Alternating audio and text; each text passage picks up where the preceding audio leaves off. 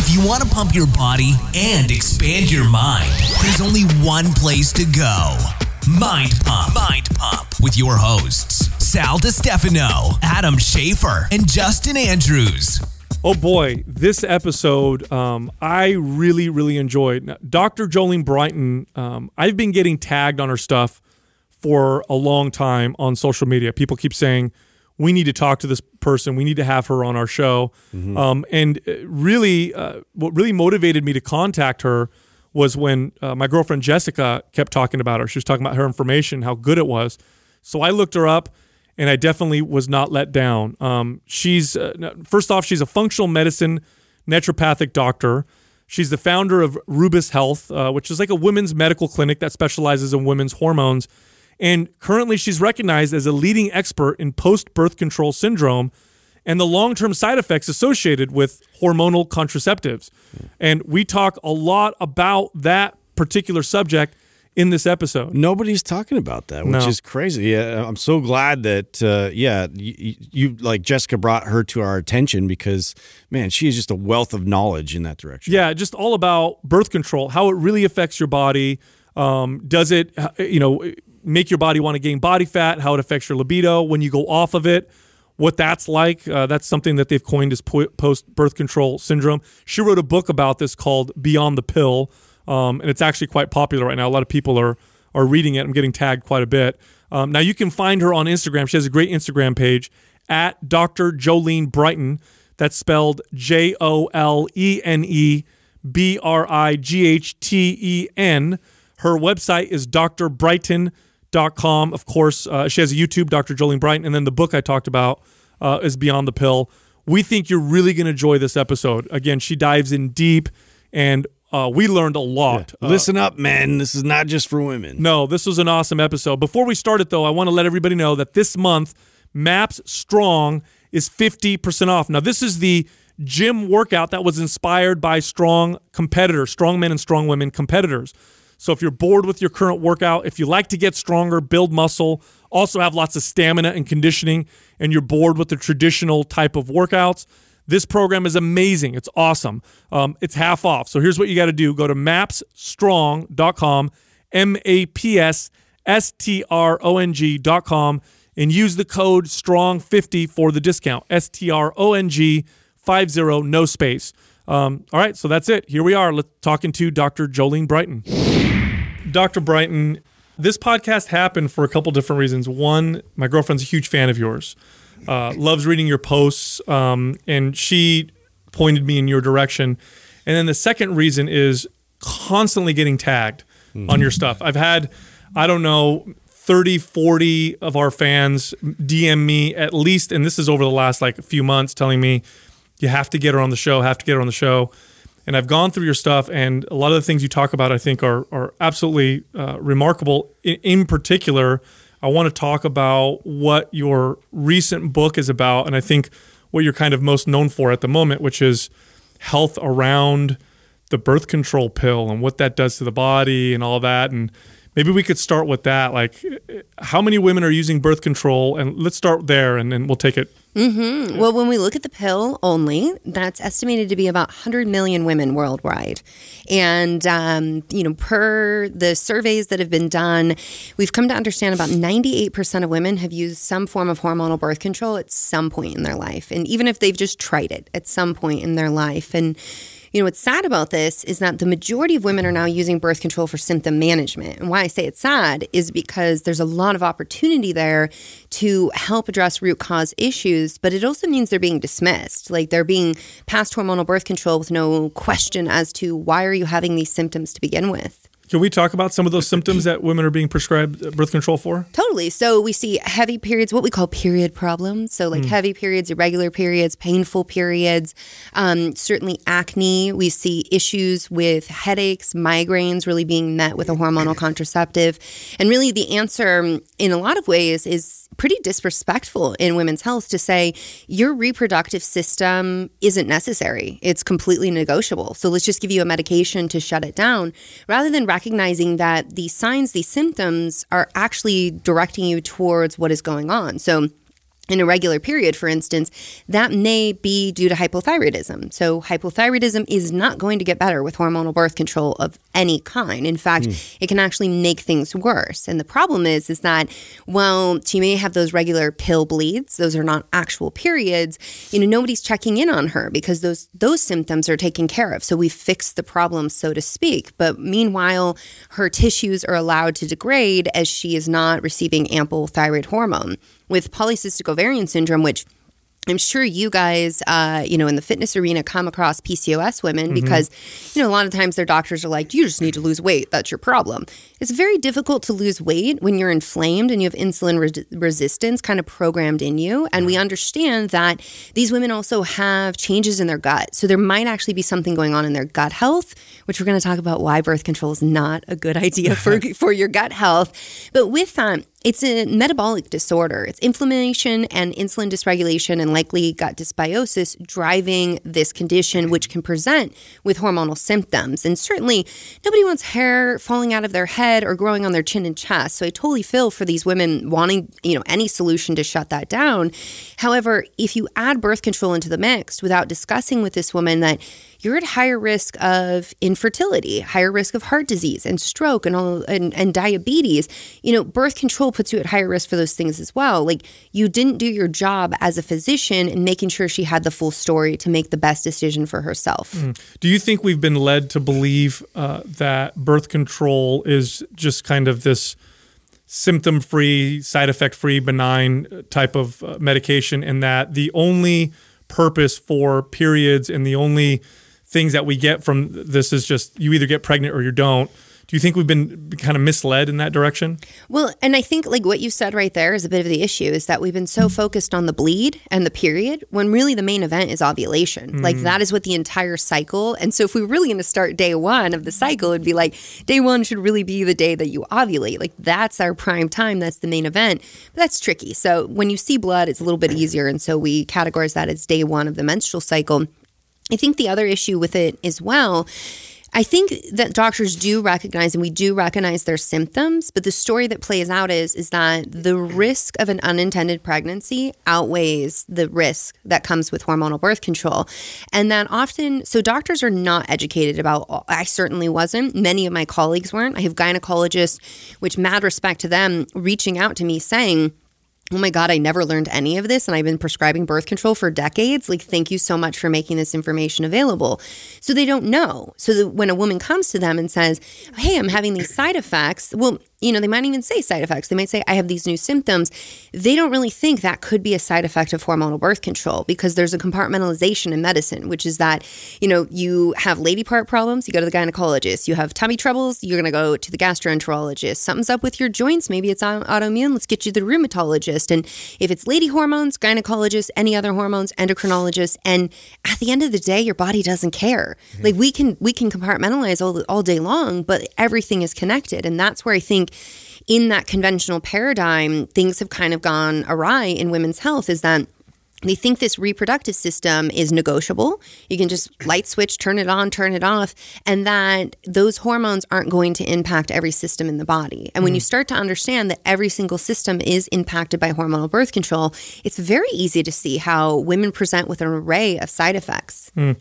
One thing that really fascinated me a long time ago was I read this study that talked about how women's preferences for uh, for like like their mate. In other words, they did a study where they took men's faces and they masculinized them and feminized them.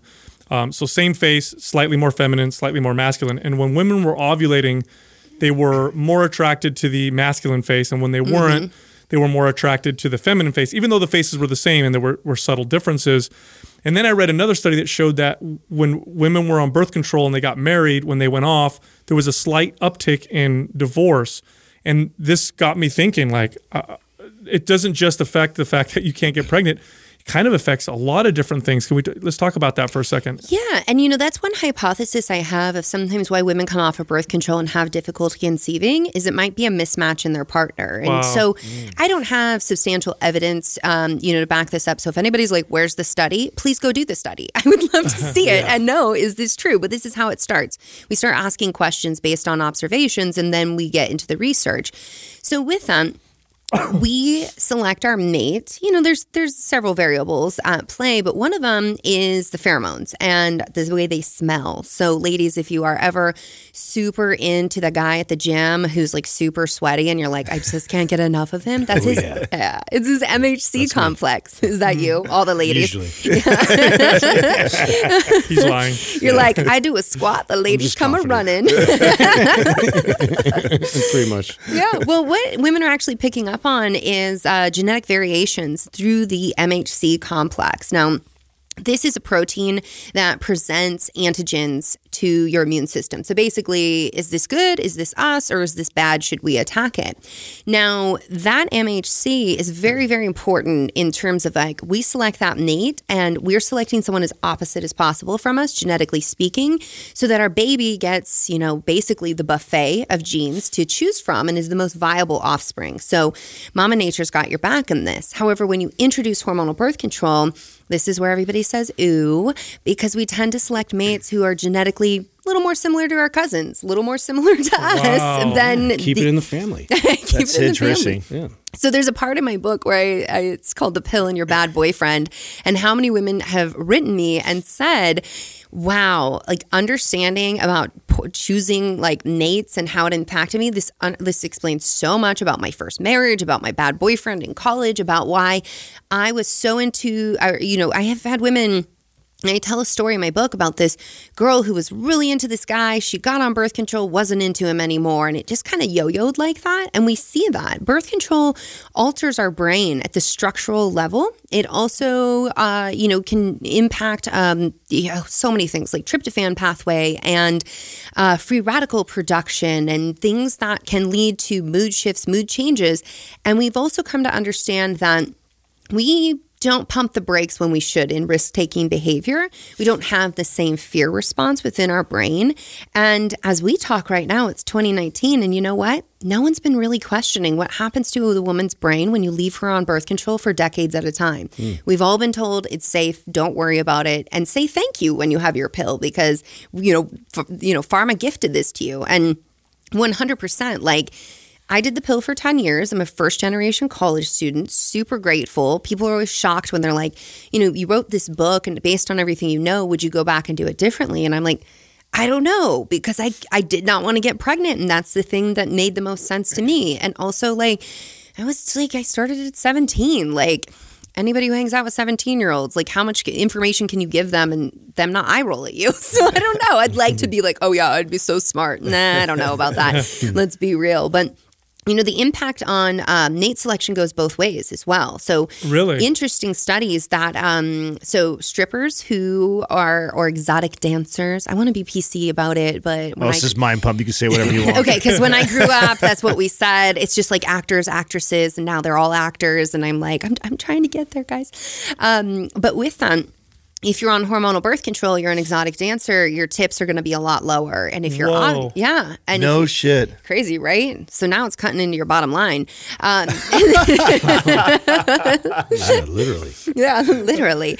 Uh, the other interesting thing, though, is that when you're ovulating, you'll actually make more tips. So men actually will tip higher for women who are ovulating. That's again them picking up on that scent. There's mm. also things that happen when we ovulate, like leading up to ovulation. Estrogen is rising no, estrogen is not the devil, but it can be. She's a diva. so if you don't put her in check, she will take over the stage and like it'll be over. But she plumps you up. So fine lines, wrinkles start to go away. Breasts are more full. Hips are more full. Uh, lips are more full. That's why like um, I'm I'm not currently ovulating, but that's like the ideal time for women to be on camera because you're like I just look so pretty right now. um, but men pick up on these things, and there have been primate studies about how uh, injecting the females with Depo-Provera, which is one form of birth control, actually, you know, can it influences the male's behavior. So if you inject these females, he, these might be his mates. You inject them, he doesn't want anything to do with them. He selects new mates who are not on birth control. You inject them all, and he actually starts to ride the crazy train and is like is abusive, is aggressive to himself, to the mm. females, wow. and so it has a big impact. And these mm. are the things things we're not talking about. We're told we're not supposed to talk about it. We're told that we're anti women if we talk about it, but we have to talk about it because all of this is going on. And we have to understand how this is impacting the entire human race. Because I don't know about you, but I'm pretty invested in our species surviving. Mm-hmm. I have a small human at home. I'd like to see Teen let him human. thrive. yeah, for sure. Wow. So it's fascinating because I think we start to forget all of those.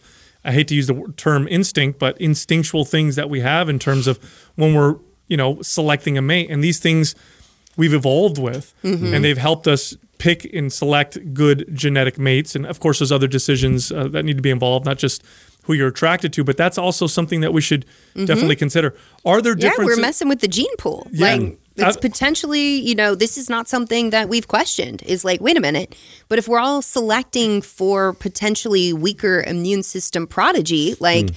what does this mean for autoimmune disease that's rising? What does this mean mm-hmm. about inflammatory conditions? And it's, you know, it's something that it's a hard conversation to have because I did the pill for 10 years. I spent a year prepping my body before I had my son, but it's something that like, oh, I don't even want to think about what what decisions I made in my 20s impacted the health of my son in the long mm. run. And like nobody wants we're not shaming anybody. We're not feeling guilty about it. Okay, ladies? So like whatever happened, it happened yesterday.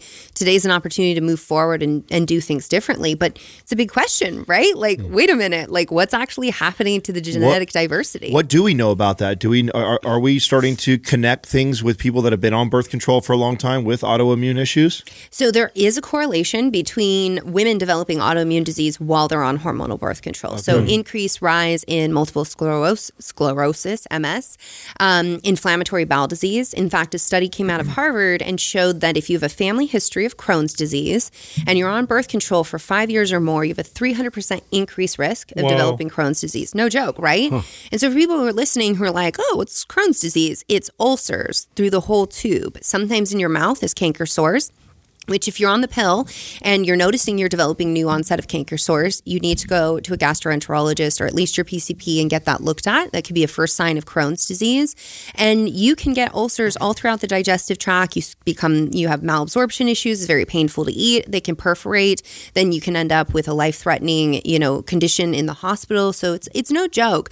And for women who are on birth control, it's very small studies that have been done, but if you have Crohn's disease and you're on birth control, they estimate that for about like every, I believe it's one out of every 83 women will require an additional surgery. So every year that you're on it, you're going to have an additional surgery in your gut. Wow. And here's a speculation I made a long time ago. I'd love to hear your input yeah. on this. Uh, we've noticed that now for the last I think it's five or six decades that the average male's testosterone levels have been dropping. Mm-hmm. And I'm wondering if it has anything to do with the fact that women are selecting men with lower testosterone now as a result of birth control. Oh, and if that if that plays is playing a role in the lowering of testosterone because it's it's less valued uh, as a you know as an attractive partner. Totally. I mean, that could be a possibility, especially when you're talking about the study of like, you know, um, I'm such a Game of Thrones fan. So, like, if you're ovulating yes, yes. Drogo, you're going to be like, oh, Drogo. like, I'll be your Khaleesi any day. Um, and, and that's like, that's that like manly man. And that's not to say like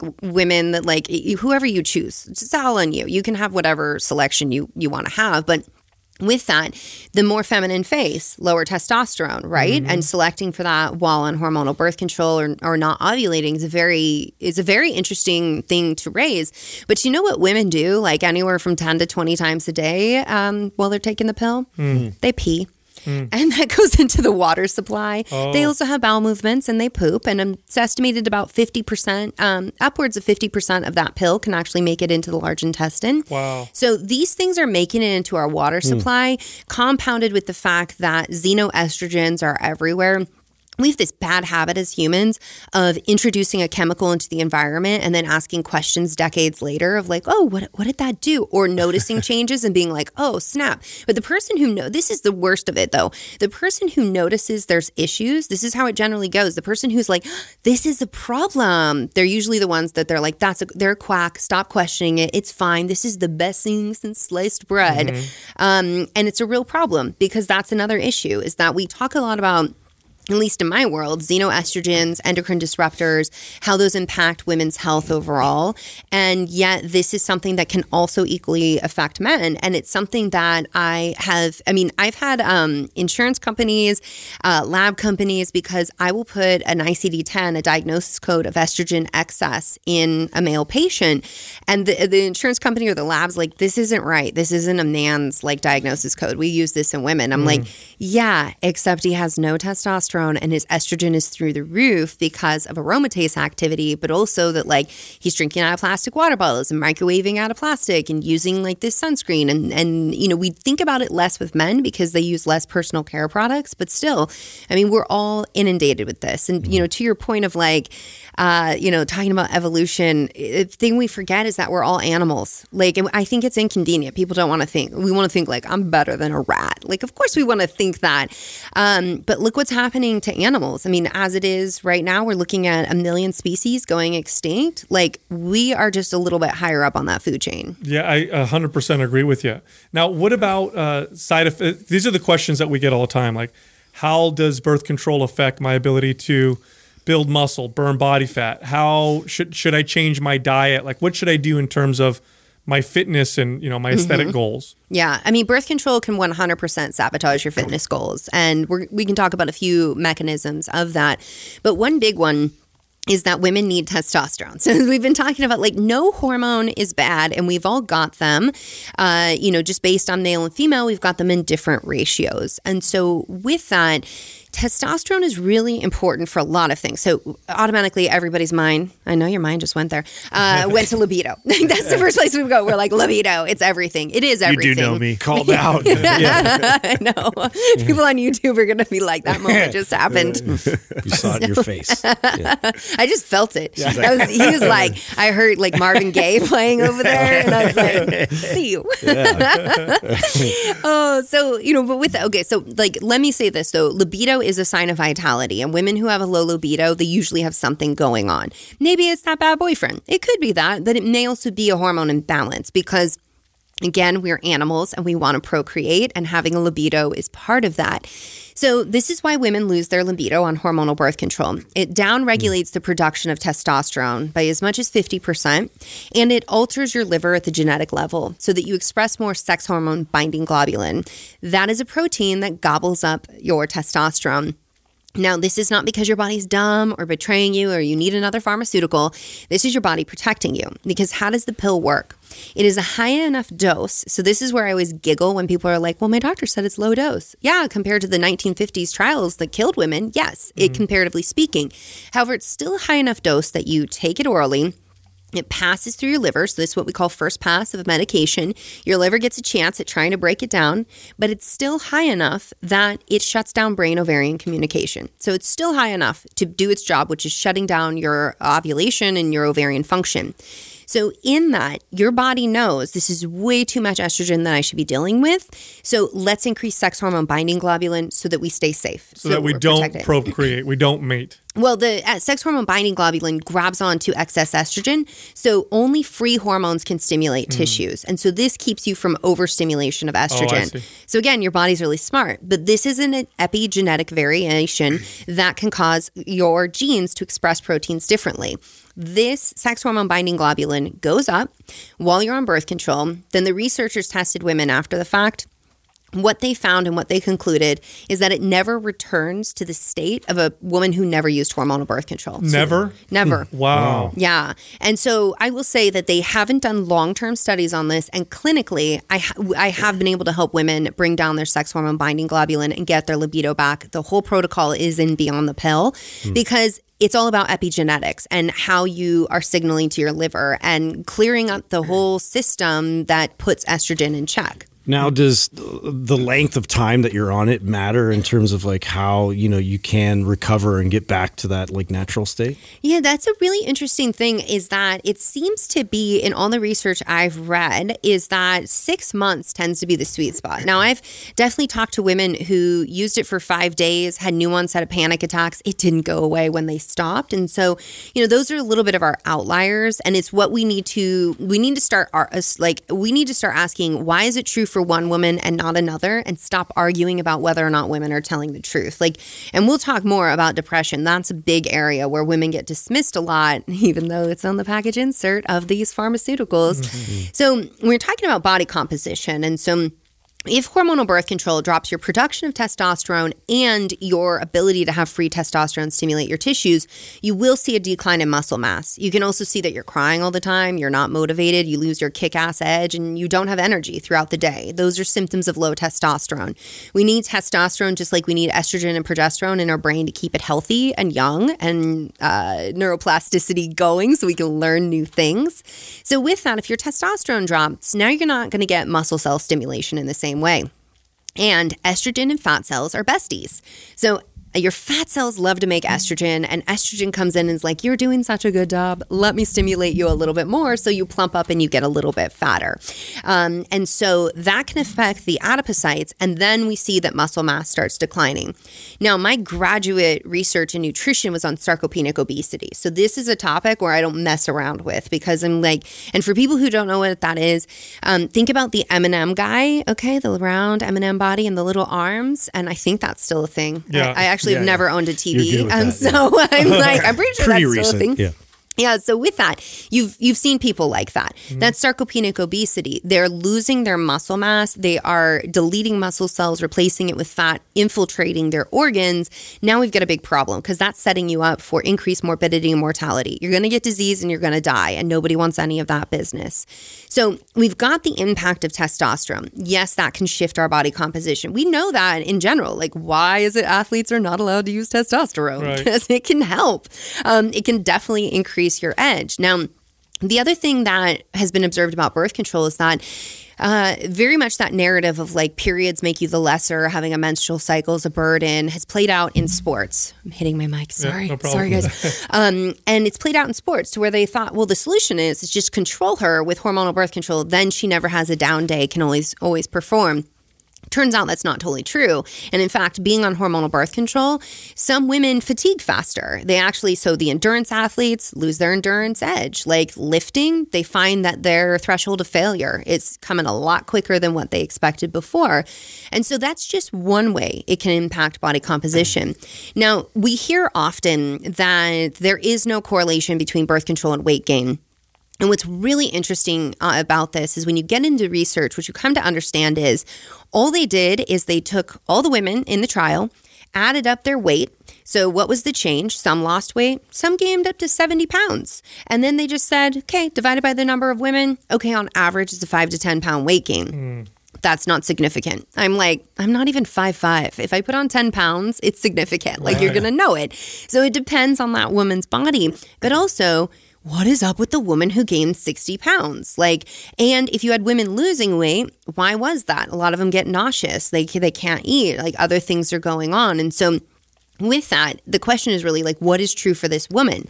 Sometimes the weight gain is because birth control is inflammatory, which will cause us to hold on to water weight, which is why if a woman comes off, she's like, I lost three pounds immediately, water, water. weight. Like, mm. that's water weight. But there's other women who come off and they find, they struggle. They struggle to build muscle mass. They struggle to lose weight. They feel like, you know, they're eating less, they're moving more, they're gaining more weight, they're doing everything right. And I very much think this comes down to mitochondrial function because the population I see it uh, impacts the most are perimenopausal women.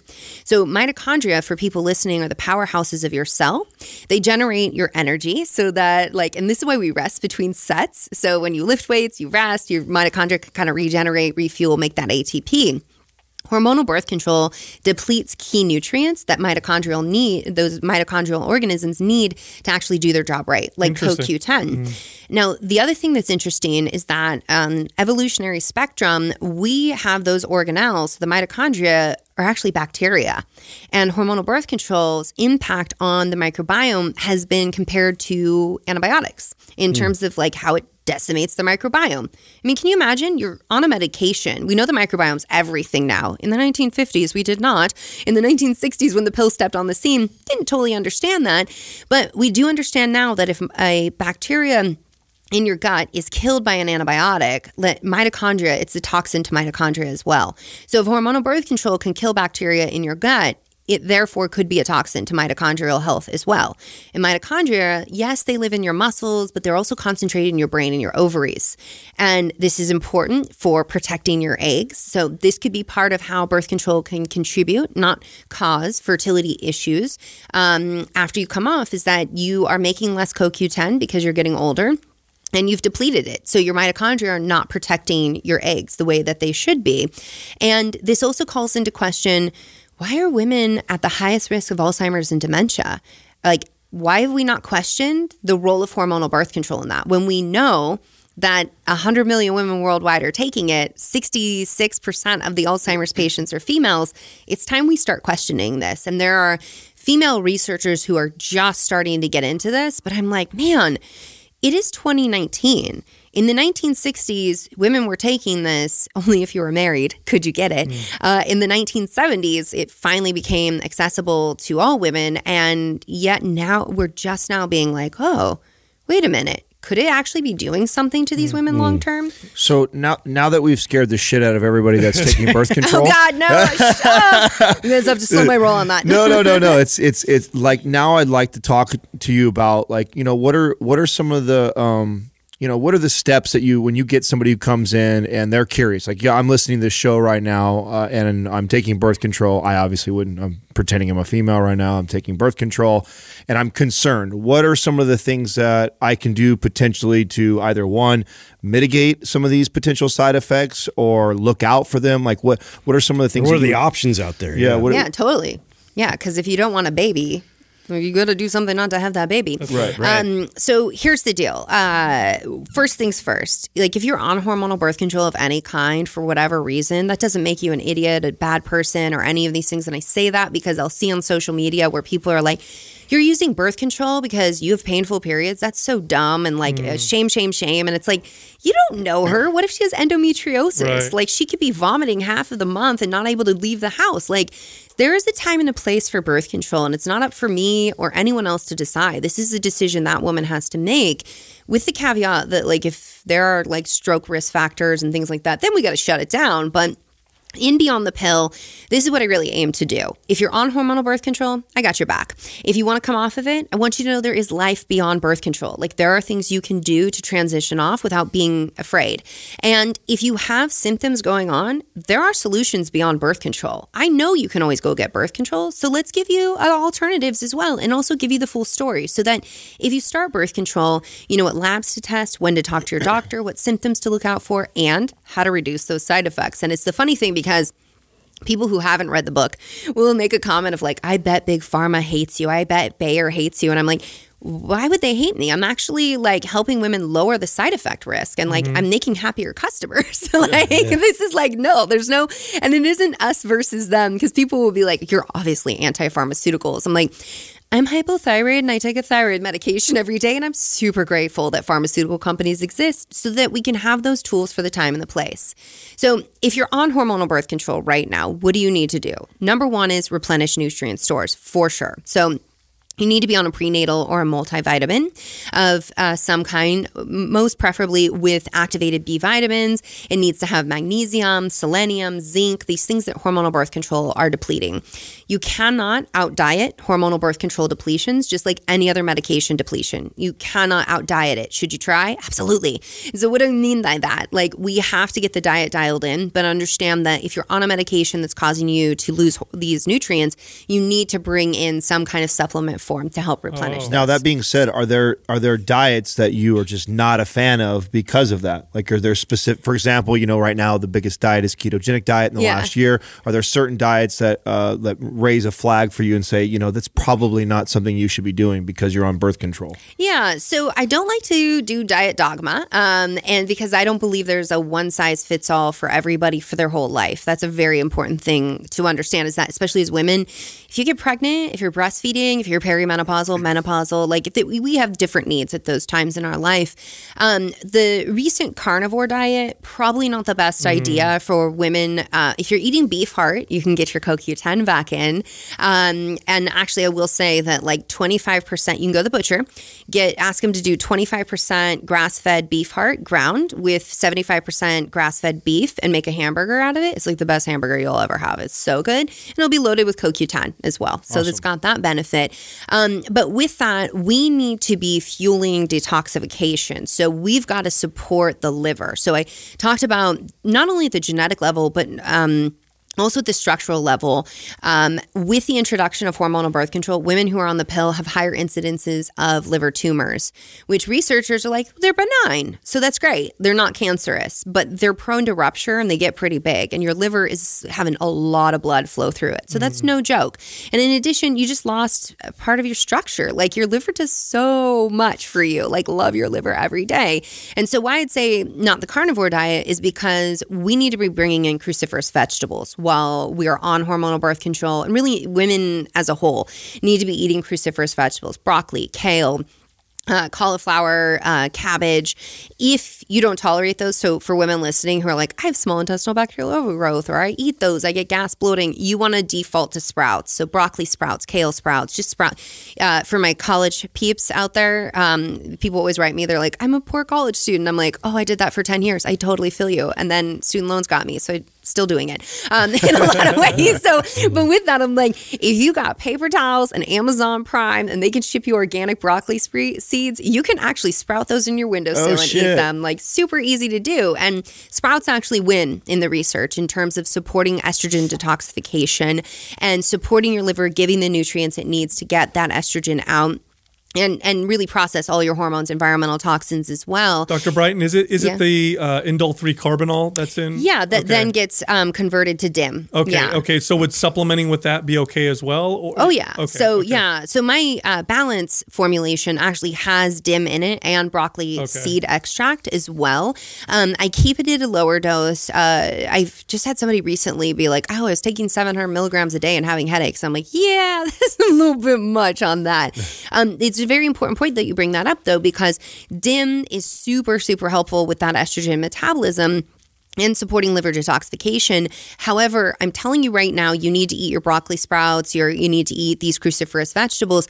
If you don't chew it, or you don't have ample stomach acid, you won't actually convert in, into DIM. So you won't get it there. So what can you do? Take a shot of apple cider vinegar before you eat your meals. That Oh, can help. Okay. Um, but if you are somebody who experiences heartburn and you're on hormonal birth control, please get it checked out. It could be imbalances in gut flora. It could also could be your first sign of hypothyroidism because without ample thyroid hormone, we don't make hydrochloric acid. And most of the time, if you've got heartburn, it's because your stomach acid's too low. So um, the apple cider vinegar, though, quick and easy trick to try to get that stomach acid up to be able to make that conversion. So um, we were talking about the diet, so that's why, like, I, I and you know, like, I I'm somebody who always holds space for curiosity. I mean, that's really how science operates, and maybe the carnivore diet will be like something where it's like, whoa, actually cycling out of that. Like we see that women often cycle in and out of keto. It's better. It, it, they they do better in that way. Yeah. Um, and we have to remember that most research is done on men and then they just say apply it to women. And the keto diet is one of those things that it's like most of the research was done in children. When i first learned about keto diet it was for controlling epilepsy and it works well like really well for neurological health. So you know if i had a woman you know say that's coming off of birth control she's you know 48 she's having brain fog family history of alzheimer's dementia low bowel sounds. So um, for women listening if your doctor isn't listening to your tummy make sure they do that because the absence of bowel sounds that can be degeneration of your nervous system and that can be early signs that you're going to have neurological degeneration Whoa. as well Wow. Interesting. yeah Like an early sign of Alzheimer's. everybody just looked at me just all like, they're yeah. like what Well, yeah, that was, yeah, that was Yeah, one of those for Well, sure. I feel like Justin's never going to have neurological. conditions. He's got amazing Why don't you stick the sounds. microphone to it? Let's you know? let's let's keep going this direction. I like going through the, the diets and some of the things to look out for. Yeah, like let's get let's get into another popular one like vegans. Uh, Oh, what yeah. what do you see with that? Yeah, you know, vegan is a is a tough one, and it is something that like I've worked with lots of vegan patients, and the thing that like I started this, I don't do diet dogma. So like if and I was a vegetarian for ten years, and that was like my identity until I became iron deficient uh, anemic uh, because I had a copper IUD, my periods were too heavy, mm. and my doctor was like, you know, recommending iron sulfate, which is terrible and will constipate you. Ladies, don't use that. don't use that form. But they were like, you have to take 325 milligrams of this iron sulfate every day. And I'm like, but what I'm hearing is my diet's not working. And they were like, yeah, but you're a vegetarian. We wouldn't ask you to eat meat. And I was a vegetarian, but also a nutritional biochemist. And I'm like, I have always been a food first person. And it was hard for me to swallow and to handle that, like, oh my God, my diet's not working for me. And I thought I was doing a really good, healthy thing. And I introduced, and I actually started it with um, buffalo and then organ meat. Oh my God, that was hard. Wow, you went from vegan to organ meat. No, I was vegetarian. Um, okay. So I, yeah, and I was lacto ovo vegetarian for people who like their labels. Um, get specific with that. Um, so with that though, with vegans, the thing I say to people is like, look, what, whatever you want to decide it's your body it's your life but you you know if you're my patient you have to be in a place where we can hold space to have the dialogue that if your diet's not working for you if your labs are showing me your symptoms aren't showing we, we've got to be able to have that discussion and if you decide that like you don't care and you're going to stay vegan and you want to take all these supplements and do all these things that's that's fine and it's something that um let me say this though. Um, I think this is one of the mind blowing things that uh, people read in my book, and I don't it's very interesting that I'm like, oh, I didn't realize people didn't know that. But of course, why would people just know this? Women and men, but women especially, rely on their natural estrogen to make the conversion of the plant based omega omegas into EPA and DHA. Oh. Now, we suck at this altogether, okay? We are highly inefficient as mammals in the, our ability to do this, but we need our natural estrogen to make that conversion. If you are on hormonal birth control, you do not have the estrogen to make that conversion. You're going to need a fish oil or a animal-based omega-3 fatty acid. And I've had people say, "Well, what if I just take algae?" And if you are vegan who's doing it for the planet, and you compare how many algae capsules you have to take to a fish oil capsule. By the way, I only advocate for sustainable fishing practices, um, screening, third party screening of fish oil. You make sure there's no heavy metals, PCBs, any of that stuff. It's got to be on the up and up. But however, if you are going to match that dose of two capsules, like we're talking about some people, you know, therapeutically, they may be going through three or more bottles a day. Now, how much plastic wow. did we just put in the environment? Because, right. and so this is the thing like, hmm. these are ethical dilemmas. And what does that mean when it's an ethical question? There's really no right answer. Like, you've got, and like you, and we've got to have the discussion. Out. Totally. Mm, yeah. So, with a vegan diet, something that many of us clinicians who work with autoimmune patients have come to observe is that there is a high correlation between a vegan diet and autoimmunity. It may be because they lean on grains and soy a little bit more for protein. Not everybody does that. It may be that.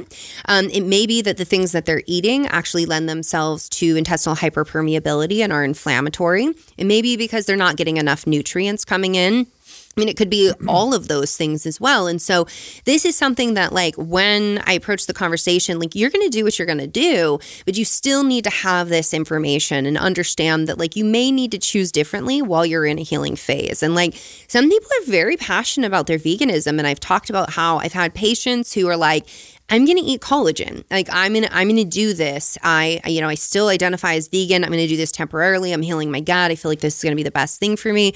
We support them in that and people are like, "Well, then they're not a true vegan." And it's like or they were in a healing phase. Just like, you know, when you're in a healing phase, you might not go out with your friends and you might be sleeping. And that does that mean that you're antisocial and you hate people? No. It might mm-hmm. just means you're in a healing phase. You have to do things different for a period of time. But really um you know, my favorite quote, I think I say this like 10 times a day, is Albert Einstein, which is the definition of insanity is doing the same thing over and over and expecting different outcomes. And so, if you're someone listening to this right now and you're like, I'm eating the same diet over and over and I'm and like, I'm not, things aren't changing, it might be time to rethink that. And I'd also frame it that it doesn't matter what the diet is labeled everybody can be eating a standard American diet in terms of the lack of nutrients and it right. being a bunch of processed food. And you know, whenever I go through the frozen food section, which is usually me skipping skipping lines and trying to get out of the grocery mm. store, but I'm always blown away by the number of packaged vegan products. And so highly processed, highly processed, yeah. highly processed. And to that, so if you're vegan, you're vegetarian, you're keto, you're whatever, most of your food shouldn't be in a package. And like if you do need grab and go stuff, then it's got to be on the up and up and you've got to really be evaluating it because you could be eating a vegan diet and you're thinking i'm doing a really good thing because i am you know cutting out all these animal proteins therefore it's good for my health. But then you're eating you know Tofurky and fake chicken and fake bacon to that. I'm like why don't you just eat the real stuff if you're if you're jonesing for it that hard?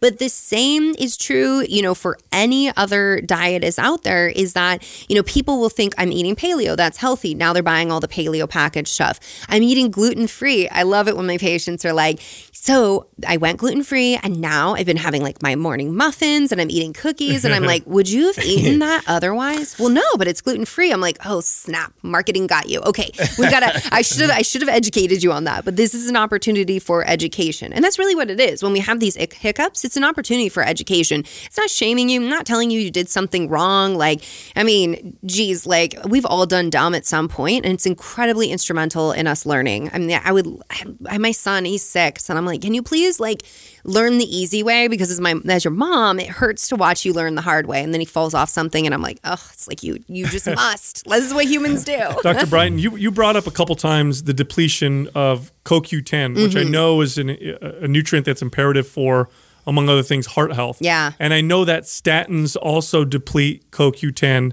What happens when you have women who are on both birth control and statins? Oh, that's such a good question. Because when you get into the reversing metabolic mayhem chapter of my book, I talk about how hyperlipidemia and birth control go hand in hand. So we see wow. drop in HDL, rise in LDL, so bad cholesterol, and um, triglycerides. Now, understand this like, since the 90s, we've known cholesterol is not bad. And I still just eye roll when people are like, don't eat coconut don't oil, don't eat butter, don't eat this and that. I'm just like, whenever people are like, butter is back, I, am, I just play LL Cool J in my head. Don't call it a comeback. Like, I've been here for years. Like, yeah, you know that jam. I got oh, you. I love that song. I love LL. If you're listening, you're amazing. Um, I'm sure he is. I'm of course he is. Like, what else is he gonna be doing? He's like, oh, Dr. Brighten's back on. I got to get in on that. He's gonna talk about lady parts. That's all of all yeah. of us. Oh, that's hilarious. So, um, with that this goes back to the liver. We generate cholesterol in our liver. So your liver's taking a hit. Your liver takes one for the team while you're on hormonal birth control. And so we see elevations in cholesterol. Now, we've known since the 90s cholesterol is not bad no women. In fact, this is how you build your hormones. However, cholesterol, when there's inflammation, that's where we get into trouble. Mm. And that's where we get plaques in our heart and they can become disrupted. It's not uh, your your immune system, I'm not going to nerd out too much, but it gobbles up that LDL and makes these little foamy plaques in your blood vessels. So that's a really bad thing. And so then your doctor comes in and says, well, you're on, you know, they don't even care that you're on birth control. They're like, you have elevated lipids. Let's give you a statin. So now we know that statins degenerate your brain. Like, well, I don't know that I can say they degenerate your brain, but they, they ain't doing you any favors. And so now we've got further depletion of CoQ10 hormonal birth control is inflammatory. So if it's inflammatory and it raises the your cholesterol, that's a potential for cardiovascular risk right there. So okay, well we're leaving women on it for decades, but also we're putting PCOS women on it who are already at higher risk for these things. So we have to keep that in mind of like who's the individual in front of us and who are we acti- actually prescribing this to. So yes, the statins can be an issue. Metformin's another. So hormonal birth control can cause insulin resistance. And in fact, if you've been on hormonal birth control, so to your point of like, when does stuff get bad? Six months or more in your entire life, when you enter into menopause, you're 35% more likely to develop diabetes. 35%. Hmm. 35, wow. right? Cow. It's crazy. So with that, metformin is often a drug of choice to help with this. And, you know, having high blood sugar is not a good thing. Like you like your liver, your kidney, or your eyes, your kidneys, you know, your these major organs, just keep them healthy. However, metformin depletes B12, also depleted by hormonal birth control. Now she has brain fog and like she's, you know, having, like she's forgetting where she put her keys. And people are like, you're just getting old. No, that's a B12 deficiency. Wow. B12 hmm. deficiency can present like dementia. So we have to be looking at that. And what's interesting is that when I've talked with pharmacists, this was really eye opening for me is that pharmacists who are just handing out drugs all day, and yes, birth control is a drug, um, they're like, when we pass women that birth control pill, we know it's a matter of time until she comes back with a thyroid medication, with an antidepressant medication, or with a proton pump inhibitor because of gastrointestinal upset. So they see this and they've been seeing this for decades that once and and this kind of how it goes with medications is once you start one, then we've got side effects, here comes the other, and here mm-hmm. comes the other.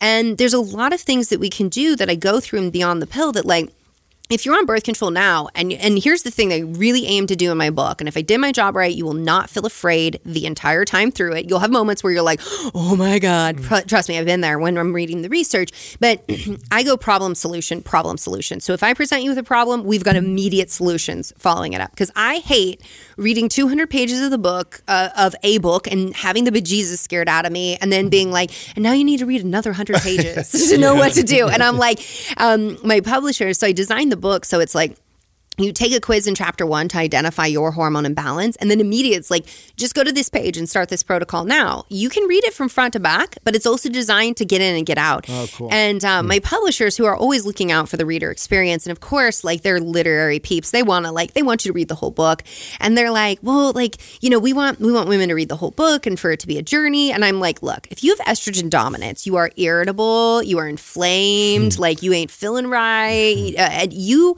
I tell you, you have estrogen dominance. Now read 200 pages and I'll give Let you me tell you my story. And I'm like, they will rip the book in half. They will curse my name. They will probably like hire a witch to like hex me and like throw the book across the room. And so I'm very much about like, if I present you a problem, we go immediately into solutions. So in the metabolic mayhem chapter, we talk about how to drop inflammation, like bringing turmeric on board. It affects the NF kappa B pathway. It supports phase two liver detoxification. It's been shown to be helpful for brain health. It's great for your gut health.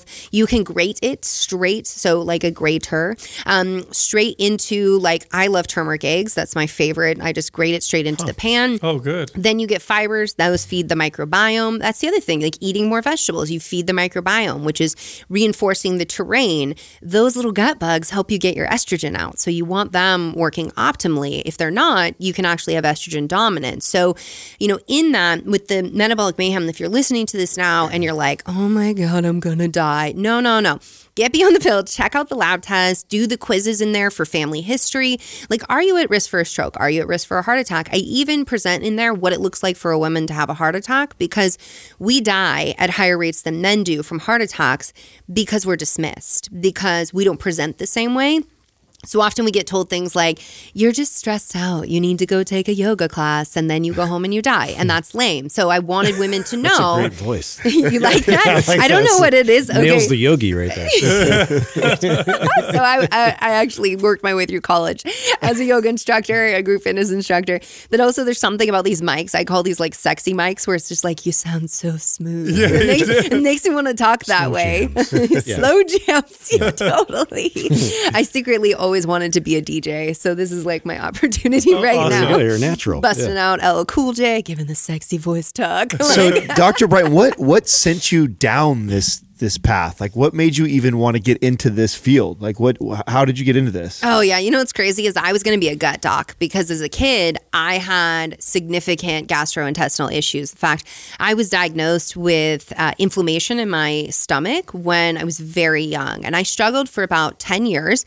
And doctors couldn't figure out what was wrong with me. And I was on PPIs before they were actually ever tested in kids, like all kinds of stuff that I'm like, oh lord.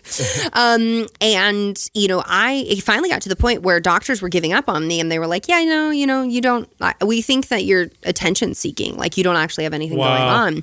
And it was when H. pylori was discovered and finally the research made it into medical practices that a doctor said to me, you know, there's this new bacteria, like we should test you for it. And there it was. And so with that, once I was treated, I was like, well, should I change my diet? And he was like, no, don't worry about that.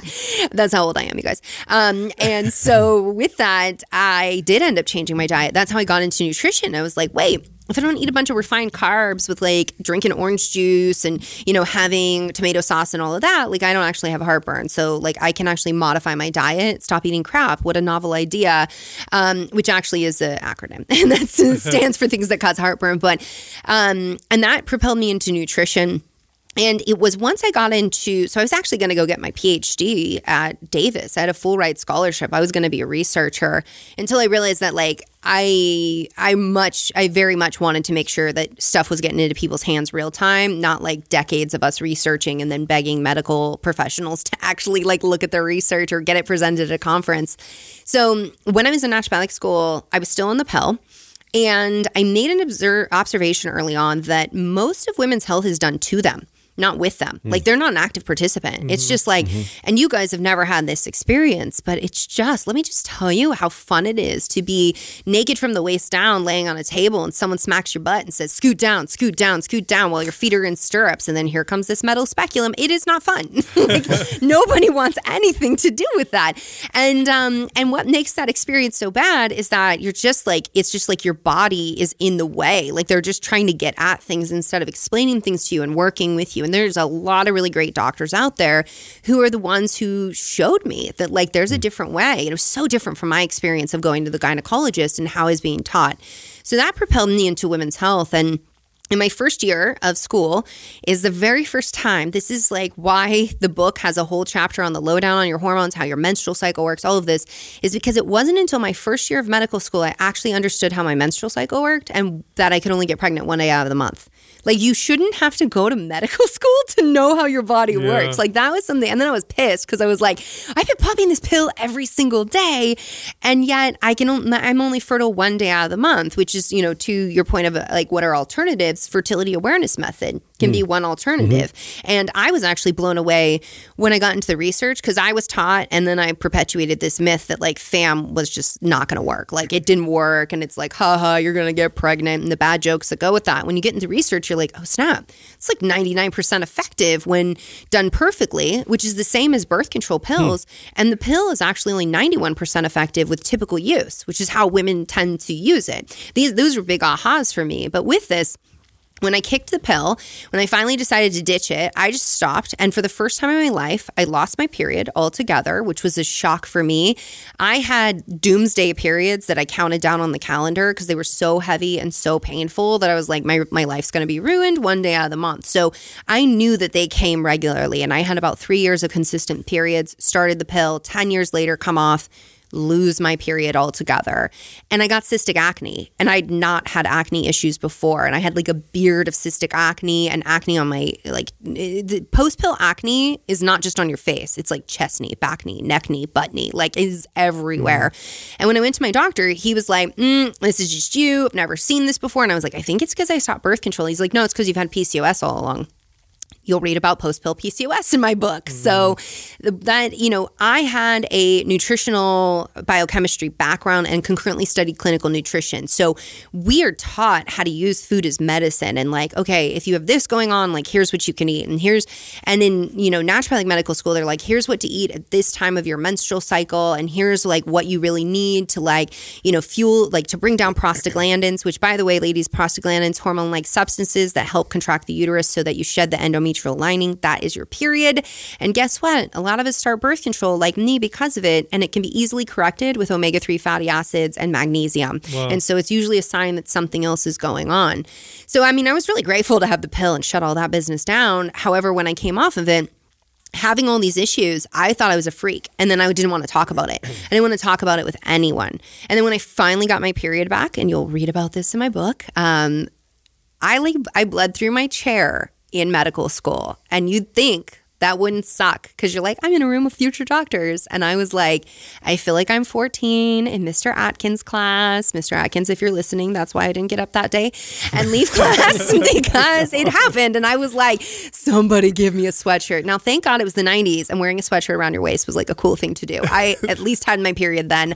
Yay. Um, so, yeah, with that, I got my period back. I cleared my cystic acne. I, and then when I got into clinical practice, I came to understand that I wasn't the only one the majority of women do struggle in some way to come off of hormonal birth control. And why wouldn't you? This shuts down an entire system of your body. It impacts mm-hmm. your gut and your brain and your liver and your skin and your vagina and like all of these things. So why wouldn't you struggle?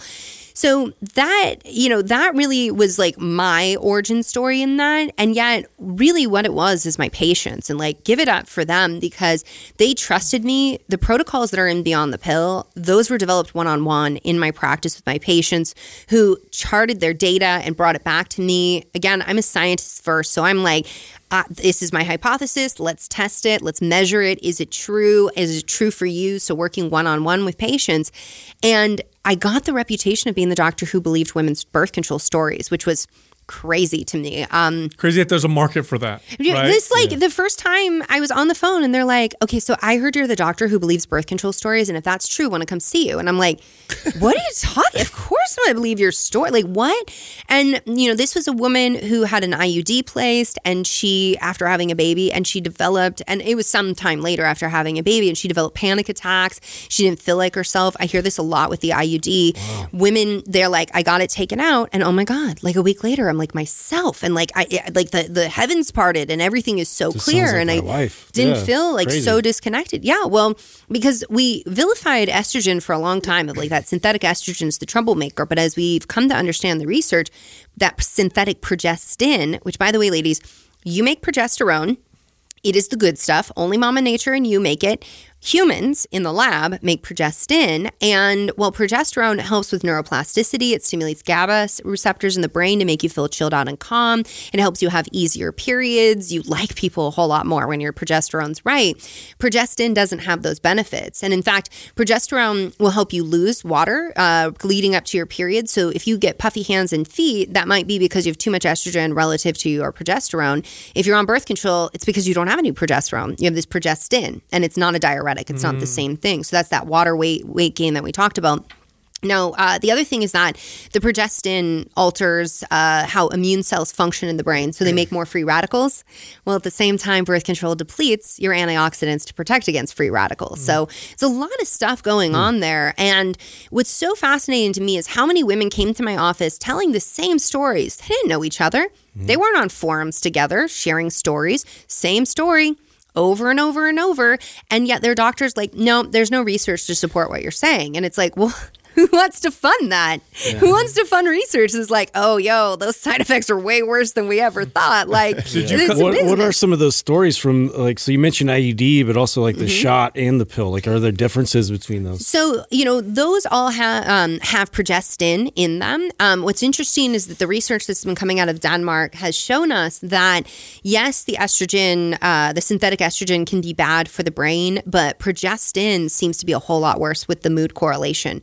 We're not at a point with the research to be able to say causation, but we've got big enough studies now and we've got enough women. I mean, it's in the package insert. We've been complaining about it since the introduction of hormonal birth control. And we know what was really cool is that, well, what wasn't cool is that the Danish study came out in 2016.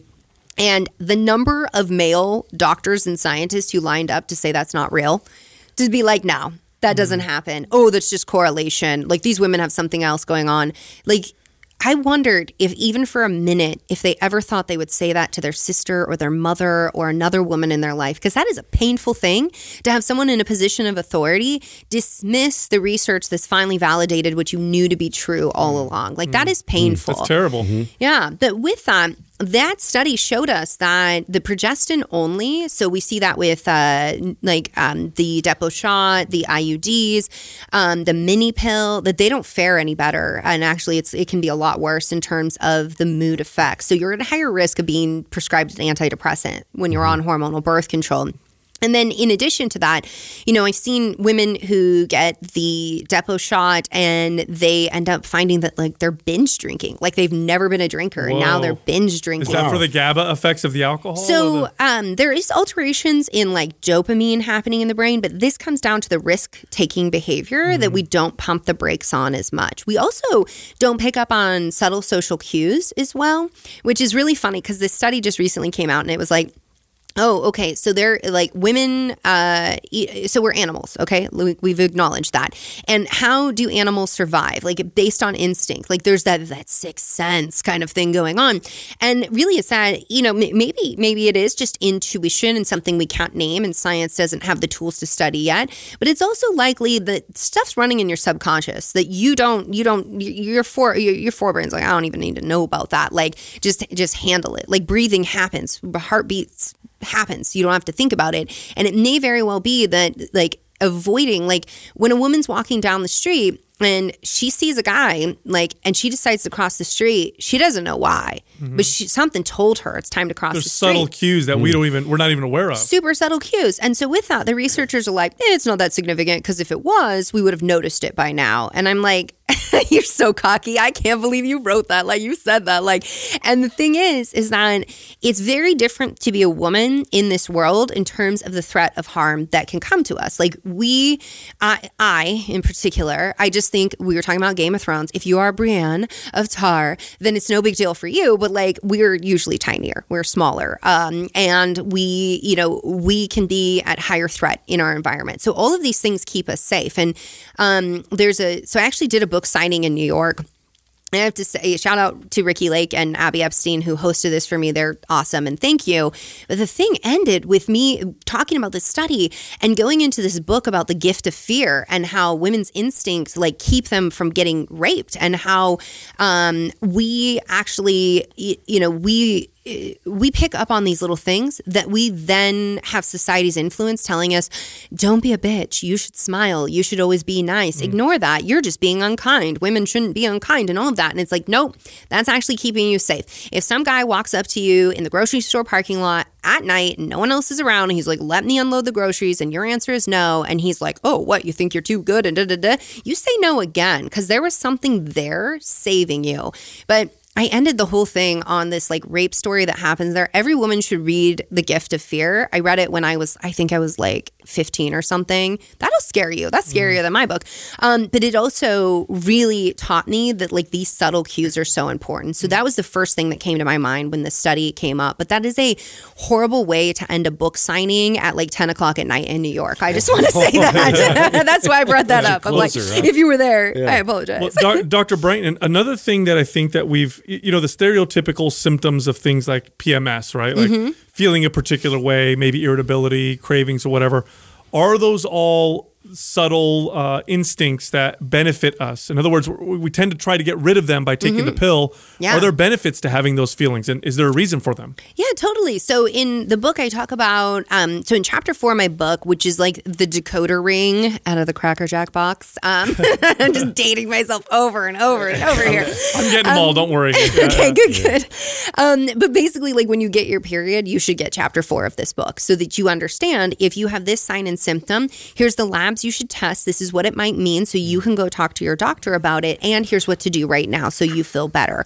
And so these symptoms are your body's way of communicating to you that something is going on the irregular period, for example, it might be that hypothyroidism. It might be polycystic ovarian syndrome. Mm. It might be a prolactinoma, which is a benign brain tumor in your brain. Like, well, how many times can I say brain in one sentence? Um, but, you know, that could be what's going on. So we have to investigate. Your symptoms are an opportunity and an invitation to heal. And we have to understand that you know, the way disease develops is that it's like it always starts with the subtle stuff you'll just deal with that you're like, I can put up with this, I can put up with this until you can't put up with it. And like these things progress, and you as a woman, you know your body so well. This is why in my book I teach you how to track your data because the reality is is you will know something's wrong before your labs show something's wrong. Mm. Like it takes a while for those labs to show gross variations and especially if we're using the conventional reference ranges which are generally based on sick populations. So it's not a marker of healthy people. In fact, I advocate that Every person, when they are feeling awesome, should get their lab testing done and get their baseline test. So when they don't feel awesome, they know they're normal. They can compare. They can compare and they can go back. And that can actually help you get attention from your doctor a whole lot faster. So, um, you know, I, I make this analogy in the book about like, you know, when you post birth control syndrome, the collection of signs and symptoms that come on after women stop hormonal. Did you come control. up with that term, by the way? I came up with it. It's I, you know, other people have been saying it as well, and so it's something like I don't know. I have people who are like, no, obviously they're first persons that said it, and I'm always like, yeah, but I feel like everybody was observing it. They just we didn't have language around mm-hmm. it at the same time because whenever I bring it up with clinicians who pay attention and listen to women's stories, they're like, oh my god, that's what I've been seeing. That's what mm-hmm. it is. Um, so you know, with that, that coming up, I say you know what post birth control syndrome is kind of like is that your body was bound and gagged and thrown in the back of a trunk and it had something to say for a long time but it was held hostage and because birth control numbed out and shut down i have a good friend dr lara Briden who calls it chemical castration which is essentially what it is it's a temporary one and it sounds harsh but like that's the real talk and so when you pop that trunk and you rip the duct tape off your body's mouth, your body's gonna start yelling at you and be like, I need you to pay attention right now. It's not because this narrative we've got is that being a woman is inherently awful, your body's always betraying you, hormones are the worst. No, hormones give you superpowers, and that's why your brain works a little bit better than the male brain in some regards. not because you're better, just because you're different. But with that, that can be what's going on. But we're told those symptoms are bad and we have to suppress it. And that's what pharmaceuticals do. And there's a time and a place for it, but they strong arm your body into submission. Whereas working with your body naturally, that's going to take a lot more time and it's more of a dance and you have to orchestrate that. And so understand that, like, if you suppress anything, and that can be part of post birth control syndrome, is it masked something that was going on and allowed it to fester and progress. Mm-hmm. And then you come off of birth control and your body finally has the opportunity to present it to you, which is usually when doctors are like, Do you want to have a baby? Yes or no? You say no. Great, go back on birth control and we'll discuss it when you want to have a baby. Whether or not you want to procreate doesn't mean that you should, you know, get the like eh, that's a choice that's an aside of your health. Like you should get the best care possible regardless of whether you want to make a baby or not. Mm are there some birth control pills that are better than others? Like if women right now are like, I want to, I need to take the pill anyway. Which one are there some that are better?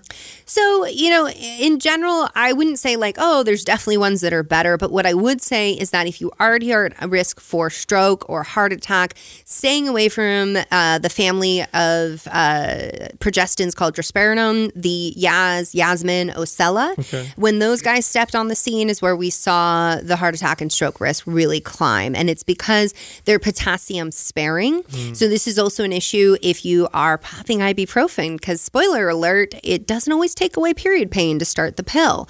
And so if you're taking that and you're taking ibuprofen, say you have endometriosis, now you're on two potassium sparing drugs. Get a comp metabolic panel or at the very least get your electrolytes drawn and you can see where your potassium's at and understand what your risk is for that. Interesting. Mm. What are some of the strategies? Let's say someone gets off the pill, they they they're noticing some of these symptoms what are some of the strategies that you employ to help women get back into just regular health, better mm-hmm. health?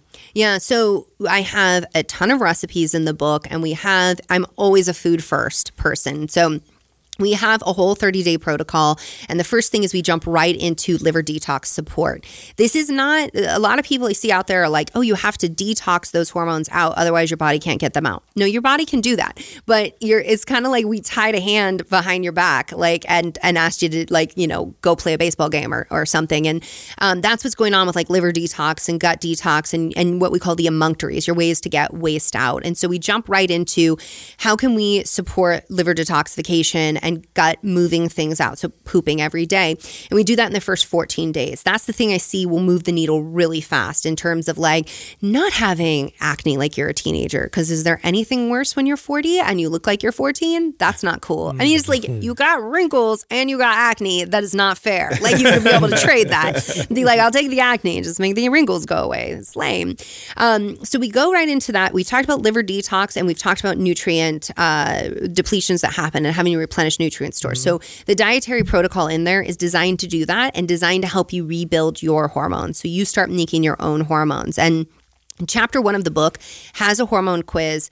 You've got to understand your hormone imbalance because it may be rooted in adrenal health. It might be what's going on with your thyroid. It might be insulin, progesterone, testosterone. Like it could be any one of those is the key troublemaker. And it's going to look a little different in terms of diet, lifestyle, and supplement protocols. And so I guide you in that and I give you a whole sample day of like, how do you actually do this? Like, because it's a lot mm. to switch. If you're like, I don't even eat vegetables and now she wants me to eat six to nine servings a day by the way, if that's you, just start with one serving a day for a week and then increase over time. Like go slow. Slow and steady always wins the race on behavioral change.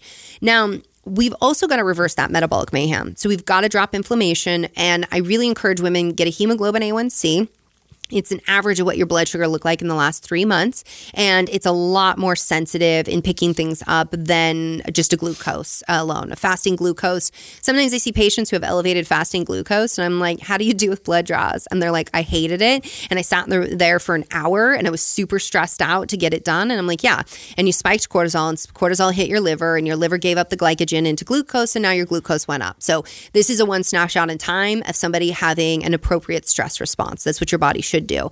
But we should also get a fasting insulin and a C reactive protein. Now, fasting insulin because we if your insulin is going up like above 6, that's just trouble coming down the pipeline. And then the CRP, the C reactive protein, it's a marker of inflammation. It's been shown in studies that they measure women's blood they put them on birth control, and some women have three times the inc- like increase of CRP. That's inflammation. That's mm inflammation that's affecting your brain, your cardiovascular system, your entire body. It's not mm-hmm. a good mm-hmm. thing. We know you want to get a chronic disease, get inflamed. So like that's the way that you get there. So with that, we have to look at those pieces and we have to look at how can we eat to lower inflammation? What things can we bring on to help sensitize our cells? If we've got insulin resistance, then we're going to see thyroid resistance, cortisol resistance. Like if your cells are inflamed, you can't dock hormones, so you can't use them. This is why women will say, my thyroid panel is normal. Everything is normal. And you look at it and it is, but they're like, I still feel hypothyroid. Well, we don't have a great way to test cellular resistance. And it's likely what's going on because we look at where your inflammatory proteins In other words, you're just not using it. Exactly. Mm. You can't use it. It's the hormones be so tricky. So, um, yeah. So, with all of that, now the other thing, and, and what I've just gone through is like the five fundamentals of the Brighten Protocol. And the last one is your gut. And we, and it's so funny to me how many people will be like, I'm really surprised that like I got this book and then you like went into liver health and gut health link and, and, all of that. And I'm like, yes, because if those aren't right, your hormones are never gonna be right. So your gut which houses all these wonderful critters who do so much for you. Um, they also help with processing estrogen. But if you've got the wrong guys growing there, they'll make beta glucuronidase, which reactivates estrogen, puts it back into circulation. Wow. Now your liver's like, WTF, mate. Like, I just got all that out and now I got to do it again. Oh, wow. Um, and so that can be one way to develop estrogen dominance. Same if like you're not moving your bowels every day. Yes, you need to poop every day. Um, it is the only way to really get that estrogen out. It's one of the main ways that we get a lot of waste out. And so with that, We've got to not only replenish the microbiome, so we've killed some of them being on birth control. So that's why if you're on it, please take a probiotic and eat prebiotic foods and probiotic rich foods. So getting things like you know sauerkraut coming in, kefir, kimchi, making sure you're eating artichokes and everything I really go through in Beyond the Pill is going to help you whoa. hey there, I got excited. Get so excited about, about the pooping. Sorry, you said down. poop. she does know us really well. oh my god, so th- this week I have to share that I was laughing about something and my husband's like, "I wonder how many people would ever guess that you have have the humor of like a 14 year old boy. And I'm like, I know. I it's it. like, is why I birthed a man. Like, that's what happened there. Cause he's like, makes a fart joke or he comes over and like, yeah, this shouldn't happen. And he farts on me. That's like something he's really into. And I have to run out of the room because I laugh so hard because he does, he's yes. sneak attack. And I'm, I'm also like, good on you. I'm kind of proud of you. Like how you're like, you're so sneaky. Like I didn't even see it coming. Um, yeah. Or he'll make a joke and my husband's like, that's so inappropriate. You have to stop laughing. I'm like on, in tears on the ground. And he's like, my husband's just oh, like, that's awesome. like, that's a- you talked you talked about uh, endometriosis. Yeah. Um, my sister has endo, mm-hmm. and uh, maybe you can school me a little bit on that because uh, I've only known I didn't even know about it until my sister. I was yeah uh, not. In fact, I feel like a lot of people don't know a lot about endo. Um, and with your nutritional background and, and, your food first attitude, what are some things that I should know or she should know uh, about that? Totally. So, uh, first thing, one in 10 women have endometriosis, and it's one of the biggest underfunded areas of nutrition or nutrition of women's health. And it's really it's sad. Um, and there's so much we don't know about endometriosis just from a lack of asking. Uh, it just, it so breaks my heart. So with endometriosis, we understand that it's likely looking more like an autoimmune condition. Right. So in Beyond the Pill, you'll get into the gut check chapter. There's an autoimmune protocol because, as I said, birth control comes with autoimmune disease. Who gets autoimmune disease at the highest rate? Women do. So that's one thing we start to look at with women with endometriosis is gut health. Uh, do you have leaky gut? Um, what's growing in your gut because we know that certain organisms can be inflammatory but can also trigger autoimmunity.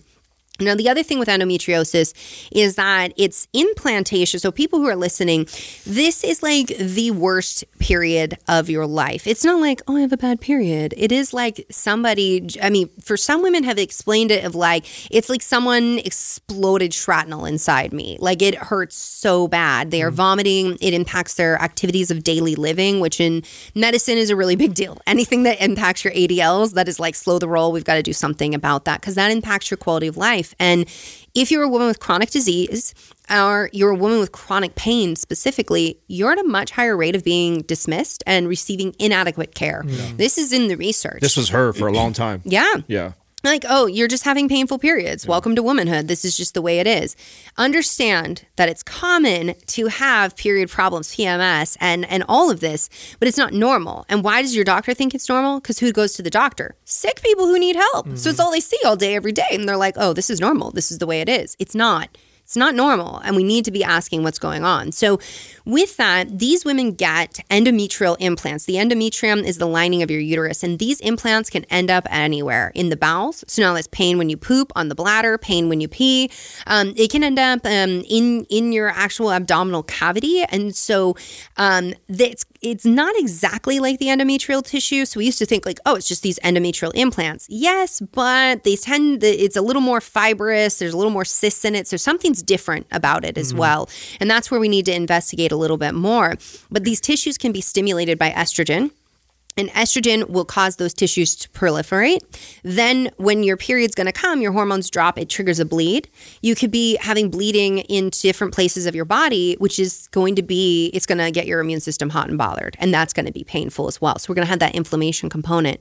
So, this is where environmental toxins probably playing a big role in this. Estrogen dominance, we've got to get estrogen in check, as we do with all autoimmune disease um, because estrogen is a big player in your immune system. And it doesn't mean get rid of all the estrogen because without that, we can't actually get our hormones up into, or excuse me, get our immune system balanced in the right way. Now, the other thing uh, that I talk about in my book, which is like, I had to say, I did this um, virtual book club where we went through every chapter of the book. And when we got to the getting your libido back chapter, there were so many women who are like, my husband is right now looking over my shoulder, was like waiting for this chapter, just, just like waiting for yeah. this.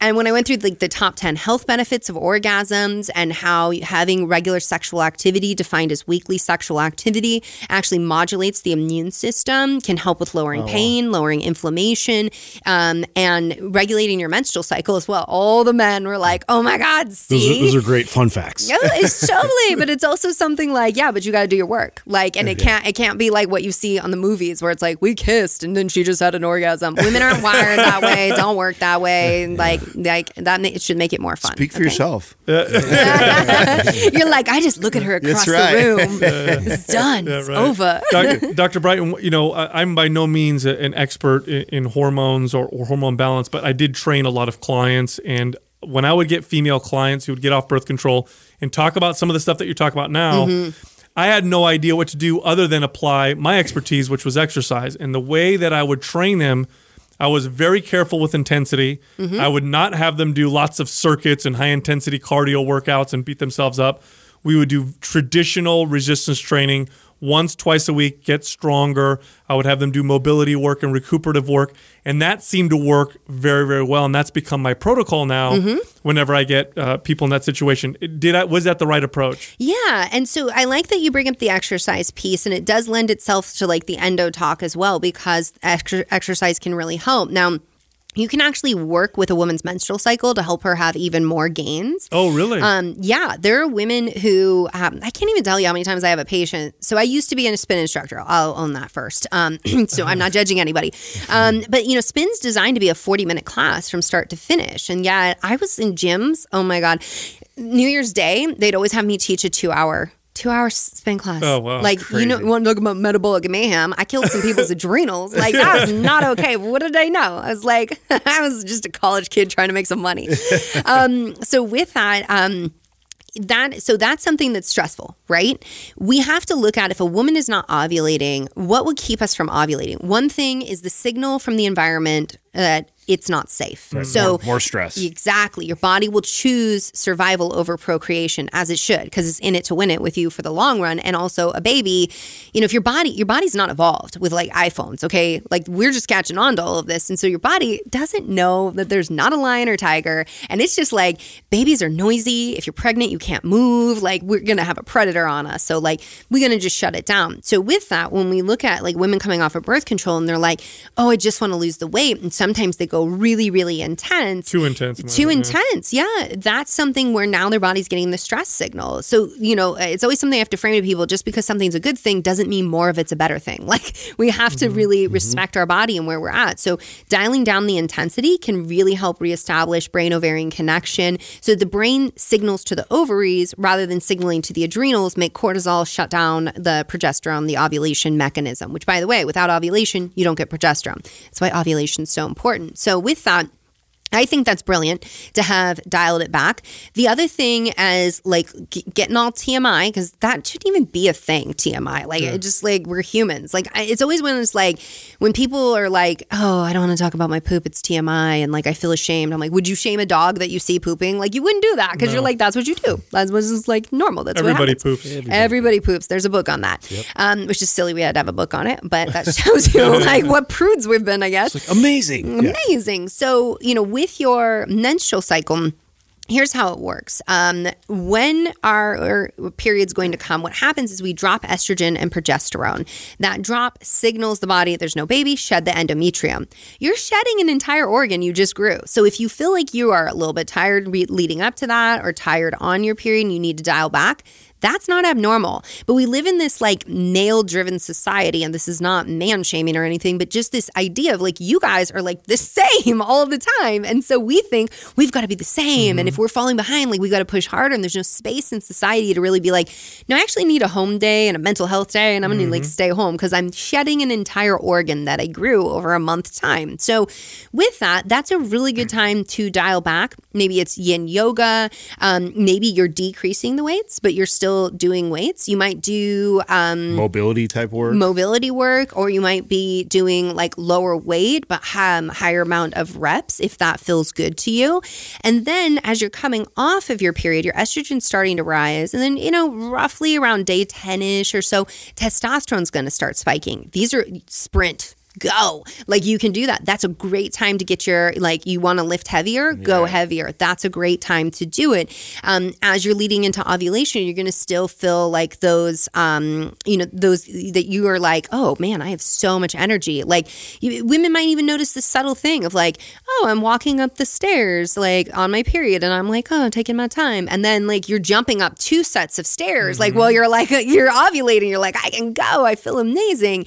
And then after ovulation, as your progesterone rises, like we can get stimulations to the connective tissue that we want to be a little more conscious of like how we are moving our body. And maybe we want to do strength training that we have um, a spotter or being braced with that.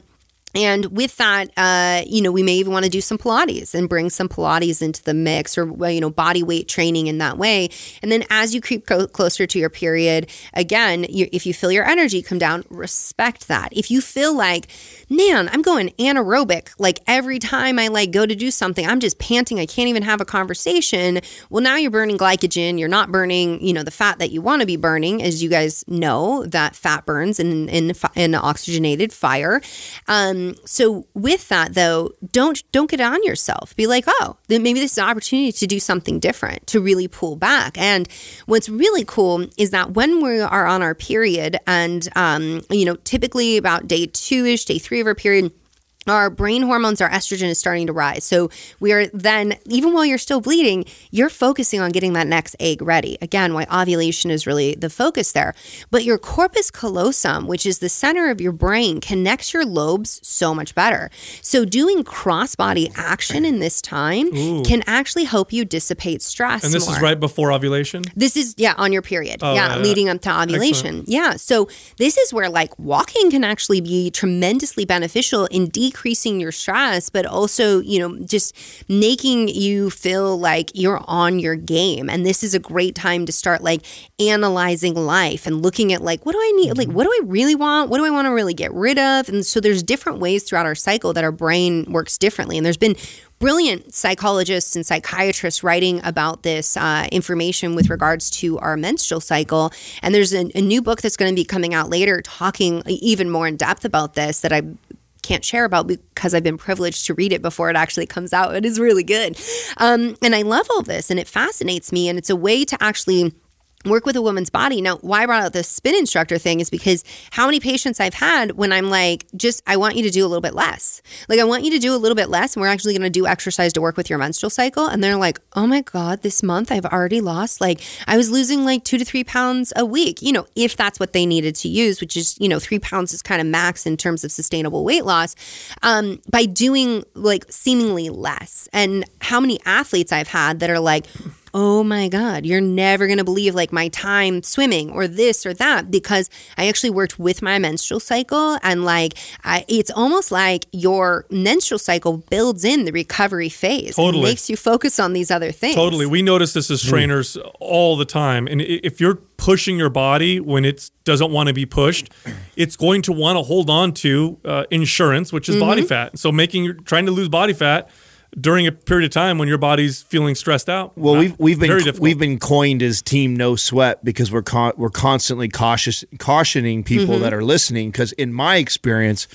the people that tend to gravitate towards this type of training, the high intensity, the spin class, are the ones that shouldn't be doing. Yeah, they're the A types. That's yes, me right it's here. The A types. we call them cortisol junkies. Yeah, totally, totally. It's, and it's and it's like it's. I'm not trying to demonize spin. I'm not trying to demonize no. these these ways of training. But in just in my experience of training hundreds, even thousands between the three of us of people those are the ones that gravitate towards. it. Totally. And you know, there's those people who like thrive being marathon runners, which I'm going to share with you that the Portland Marathon, I actually worked in the medic tent, and that was the very first and last time I ever considered running a marathon. You don't want to be the first person in. You know what mm. the first person to cross the line does?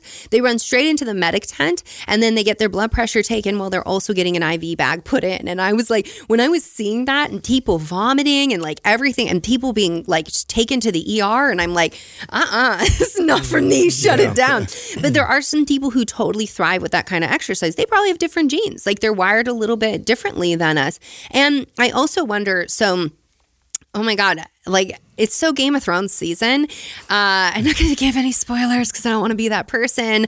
Um, but winter was it came. Okay, it came, and the only people who survived. I, I uh, said this to people. I'm like, there's this thing called an MAO gene that processes your catecholamines. I actually have a mutation in this, which it's called the warrior gene, which means that if I get stressed out, I don't clear my epi nor epi, my freak freak out hormones from my brain, and this evolutionary speaking, why we think it existed was because if somebody attacked the tribe, you could go like can't stop, won't stop until everybody's dead or they're far enough away from your tribe. Oh, wow. So when you're watching Game of Thrones and and the Night King is there, I want you to identify who likely had an MAO defect um, because they're the only ones that lived to be able to battle that long. Mm-hmm. And so um, these are people who may gravitate, and this is something like if you're this person, you you will have a propensity towards anxiety or feeling like you want to rage out. Jump squats are some of the best medicine for that because we just have to go through like,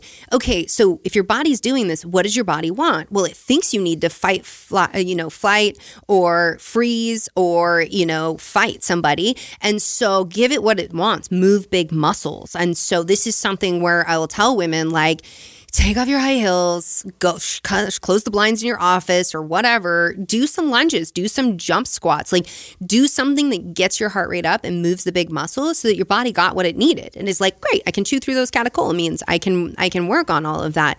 But it may very well be too that some of these A-type people, like what else are they able to do? They're the ones that like, I mean, I've seen these lawyers in the Bay Area where they're like, I only sleep five hours and I go to work and I sleep there and they go, go, go. And I'm like, and and then people like shame them for that behavior but i'm like can i just like for a minute say like mad respect because a lot of people would die doing that and like there's something very special about you but like let's make sure you live long right. life like mm-hmm. let's work on that so you know there may be something about that that causes us to gravitate towards that but again just because it's good more doesn't make it better and so we mm-hmm. really have to pay attention to that and that is something you know, circling back to endometriosis, that if you are overdoing it in any capacity of your life and you're signaling that stress response over and over, which can just be the way you talk to yourself, fascinating research that if you say mean things to yourself, yes, women, I'm talking to you because yes, I try to participate in this and I have to slow the roll in it as well. If you get in front of the mirror and you're like, you're fat, you're ugly, you're dumb, you don't do anything right, your inflammatory proteins go up you become inflamed. If you get in front of the mirror and you're like, you're a rock star, you kick ass, you're doing the best you can, and like you forgive your past self and you just keep doing you, your inflammatory proteins drop. And they've compared it to meditation and talking nice to mm-hmm. yourself mm-hmm. beats meditation in wow. dropping. Now, you should probably still meditate, but because that's how you get there to be like, oh, I'm conscious enough that I'm running these same negative thoughts. But any kind of thing that gives that stress response, that can compromise your progesterone. Now, in the case of endometriosis, we've got overstimulation of estrogen. Things are going to feel a whole lot right. worse. And, and, the irony of the of the, the negative self talk is if you saw a person speaking negatively to another person yeah. constantly we would all be like, that's terrible, stop doing that. But yet we do it to ourselves, and there's nobody we believe more physically than our own selves. Mm-hmm. Like I, you could be yelling at me and saying bad things to me, and I could believe you or not. But what I say is always true. Yeah. And so that negative self talk is, is far worse than even someone else doing it to you. Yeah. And, you know, I try to tell women, like, look, like, talk to yourself like you're three because whatever's going on is probably something from that three to five year old range that something happened and kind of got imprinted on you. My husband actually had this brilliant idea um, today. My my child has a PANDAS, which is a pediatric autoimmune disorder of the brain that he developed. It's very recent. It's only been like a handful of months that we've been dealing with this, and um, it's very difficult to navigate. And right now, he's being really cool but my husband and him, they just have this like friction, and I can see it. But like, then I try to frame it to my husband. He's like, I don't see it. He had this great idea. He's like, I'm going to wear the GoPro camera on my head today with our child and I'm going to record his response and the things that I'm saying and then that way I can truly mirror it back to me and see mm. what's going on mm-hmm. and try to impact I thought I was like go you like that's like wow amazing um and I thought about that like wow I was sitting on the plane and thinking what if I was wearing a GoPro during the day when I like go into the bathroom or I go into the gym or like any of these things, like what would I say to like what would I see that I'm doing that I'm not even aware of?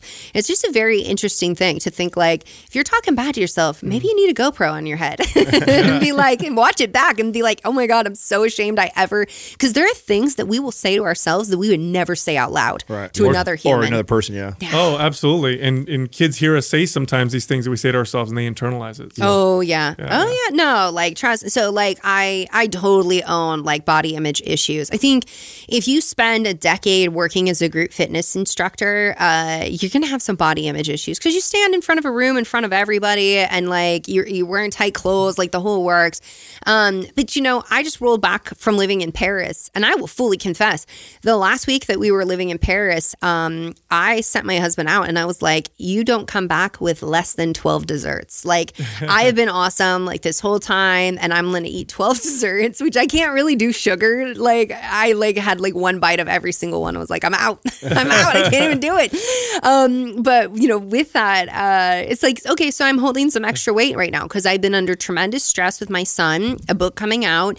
Um, I've had very little sleep. Like when he goes into, uh, he's in a flare, like he'll sleep like four hours or less mm-hmm. a night. It's interrupted. And so all of that, I'm like, okay, so like I want to get in front of the mirror and be like, oh, you're so fat. Why don't you just lose weight? What's wrong with you? Like, you're supposed to be this pillar of health. And I have to look and be like, Yeah, you have like if you were your patient, you'd be like, look at all this stuff that you have going on. Like, Exactly. of course, we're gonna have a little more belly fat because our cortisol is elevated. That's what happens. Like, um, you know, your butt, hips, and thighs. That's gonna get a more pl- a little more plump if like you're not getting your progesterone up. Progesterone helps with our metabolism, so without that, that can be a bit of an issue. And estrogen is stimulating those areas.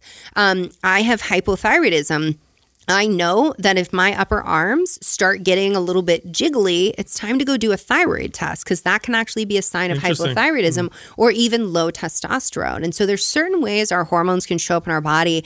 And just to like hit this argument like right away is that I know there are uh, they're all male doctors that I've seen out there saying like they make these like Willy Wonka like memes and like these really condescending things to women where they're like, tell me more about how your hormones are causing your weight. And it's not just that you're eating too much. And I'm like, oh, find you in a dark alley, I will. Um, like for real. And I'm like, except that the like, what what what do you do as a physician when a woman comes to you and says, everything is the same and yet I'm having unexplained weight gain and I don't know why. You test her thyroid. That's a well-known like symptom of hypothyroidism. What if she's losing too much weight and she's like, I don't know why I'm losing all of this weight. I'm sweating all the time. I can't sleep at night. Hyper. You test her thyroid. Mm-hmm. And so this idea that like, oh, your hormones don't have any impact on your metabolism or Silly. any of that. It doesn't even make sense. I'm like, what about insulin? Like, what about that? That can also cause belly weight gain. If somebody has, if somebody's complaining about like, no matter what I do, my midsection is gaining weight, I'm like, let's check your cortisol versus cortisone and let's check your insulin and make sure it's not an issue. Can it be that you're eating too much and not moving enough? Yes, it definitely can be. But like the thing about health, I'm still holding my, I'm still like trying to squeeze my belly. It's hilarious. Um, the thing about health though is this is like almost never one thing. It's usually a collection of things. And that is why I love being a root cause medicine doctor is like, I'm a great problem solver. So I get to take all the puzzle pieces, put them all together, and paint a picture for that person to be like, hey, this is how you got here, and here's where you're going if we don't act now. So, like, here's what we're going to do to reverse this. And in a lot of ways, it's just like my job is just listening to all the data points they provide me to troubleshoot what is going on for them. And when it comes to your health, it's like reading a book that's too close to your face.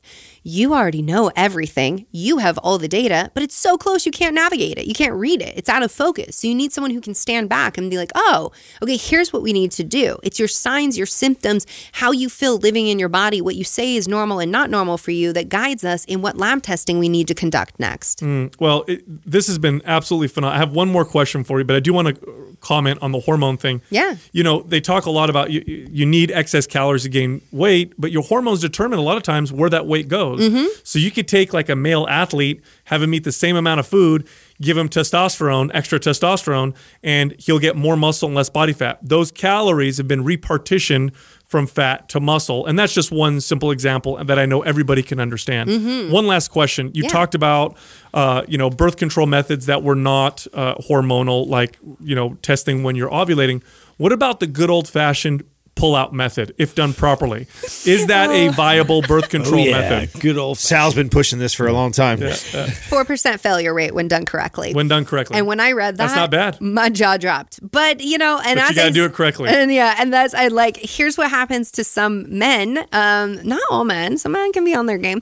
Um, but that their like their hormones override their brain. So like having a logical thought. Wait, wait. You're saying that men's hormones overrides our brain? I know. Imagine what a novel thought. I mean, yeah, there's some men that like, you know, when people are like they're cheaters, they're just a dog, and it's like, well, they're like, you know, maybe, maybe, maybe they are, or maybe their amygdala can't function, and like they get flooded with hormones, and then they're like, can't compute, must just follow like what my little brain is telling me and do do that work. By the way, there's no actual brain, but there is a nervous system tissue there.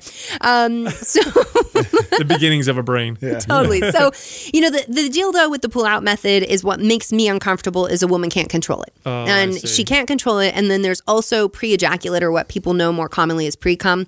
That does exist. There can be ejaculate before there is actually an orgasm. And if those swimmers be strong, they will find their way to Mm. an egg. Like, you know, if he, you know, is eating uh, seafood and Brazil nuts and has his selenium and his glutathione's on point, then those guys are going to make it. Like, they will swim and they will make No, it. I'm glad you said that that because I think uh, the pull Well, method. what about combined with also knowing when she's ovulating and stuff, and actually planning not to have sex for those you know few days Yeah. that she has a higher higher chance of being pregnant? That's a great combination. Yeah. So um, with fertility awareness method, there is a bigger window. So women can get pregnant for 24 hours. It's a 24 hour event with that egg. That sperm be tricky and it can live like five or six days, which makes sense. I mean, there are other mammals in nature that actually go have sex, capture sperm, hang on to it for months until like they're in the right environment Wow. and then get themselves pregnant. and so, you know, again, we're animals. Um, so with that, that sperm can live uh, for a bit of time, and so that's why when you're doing fertility awareness method, the fertile window is more like a week. So it's like, you know, you got three weeks, green light, go, and you know, one week out of the month, like shut it down. And with that, women will often say, like, well, you know, my my partner doesn't want to use a barrier method. Okay, well, I mean, it's up to you if you want to risk the pull out method. I present the science. I, as a physician, would never be like, this is a good method for that, just because that feels irresponsible. But I provide the education and, and you can make a decision for yourself. I just was actually shocked. I had to put it in my book because I was like, whoa, wait, what? It, it- wait, it's like 96% efficacy rate? Like, that's amazing. Like, I didn't even know that. Nobody taught me that in medical school. So Old that's school. cool. Yeah. Old school. I know. Hmm. And people have so many names for it too. But so some people do use the pull out method. I mean, that is a risk that you could become pregnant. Other people decide to engage in something else and spice it up in their bedroom. I've actually had pe- women say to me, "My sex life is better now that we're doing fertility awareness method because during that week we find other things to do that we never thought of before." And I'm like, "More power to you. That's amazing."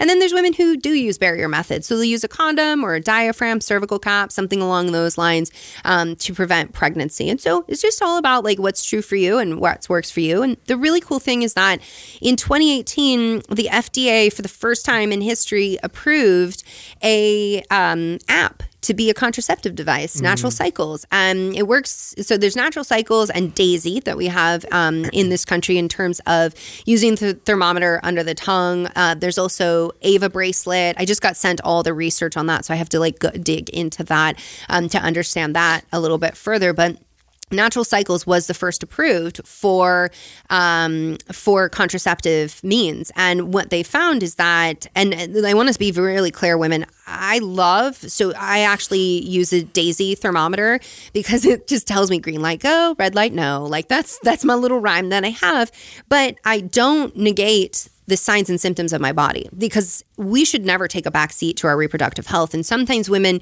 you know, will hear things or people say like, "Oh, well, this many women got pregnant using fertility awareness method." And it's like, "Well, were they abstaining from sexual intercourse during their fertile window?" Like that matters. You ha- you got to have that self-control a little bit, so to speak. Um, but in addition to that, was she getting signals from the app, which is measuring her temperature, building it into an algorithm and comparing it to other women, but she was seeing fertile cervical mucus and ignoring it. Like you still need to know what's going on in the nether parts, the nether regions, and um, if you see vertical, uh, cervical mucus that's fertile, that's that egg white, raw egg white consistency. And Amy Schumer, I don't know if you guys have seen her stand up. I have. Where she's like, it's like someone blew snot in my panties. Yes. and I'm like, I'm like, yes, that's awesome. You want that. That's good. That's some good stuff right there. Progesterone will follow. Like, this is going to be good. Um, so with that, I know, but like, I have women. great visual. Um, you like that? but we have women uh, in my clinic in their 40s who they were put on birth control. Like they had a couple periods, they were put on birth control immediately. They're in their 40s, they come off of it, call my office in a panic. They're like, "There's some weird discharge I've never seen before in my mm. life. Like I think I have an infection." And then we get into like, "What does it look like?" And I'm like, "Congratulations, you're ovulating." They're mm. like.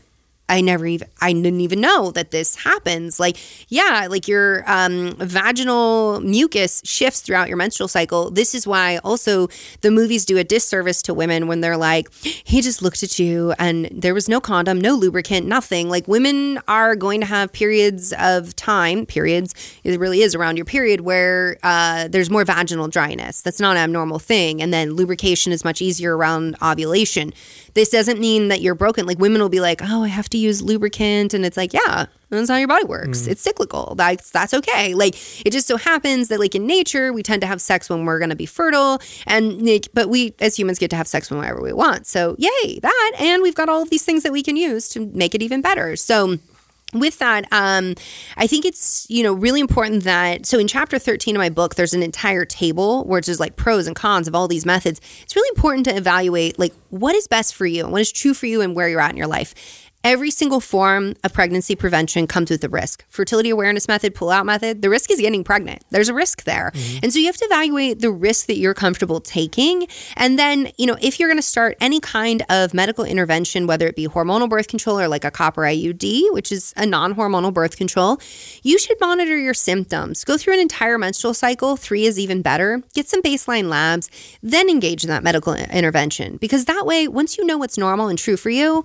it's a lot harder harder for your doctor to gaslight you when you go in and say, I started birth control and now X, Y, and Z mm-hmm. is different. And they're like, no, you're misremembering this and that. Guess what? I wrote it down. I'm not misremembering. I've got the data right mm-hmm. here in mm-hmm. front of me. And that helps you not second guess yourself, but also be able to correlate those changes because it's not like we start the pill and then overnight we have symptoms. Some women do with like depression, anxiety, but for the most part, it tends to be this slow creep, like so many things. And then it just creeps up on you, like my child, and then farts in your face. Like, oh, sorry, I had to go there. That was uh, no, you've been, this has been an absolute treat. You did not disappoint. Yeah. I, am really, yeah, really awesome. happy you came on the show. I'm so glad. And yeah, I mean, I think on Instagram, we were, I mean, we were tagged so many times times yes. together. And that's how I found you guys. And I was like, who are these muscular dudes that like you think I should be on their podcast? I want to like, talk about periods yeah. and pills. I was like, do I need to go work out first? Like, what, what is going to happen here? No, this is all very, very important stuff that I think, and I think the more information people have, the better they uh, equipped they are to make decisions for themselves. This is not about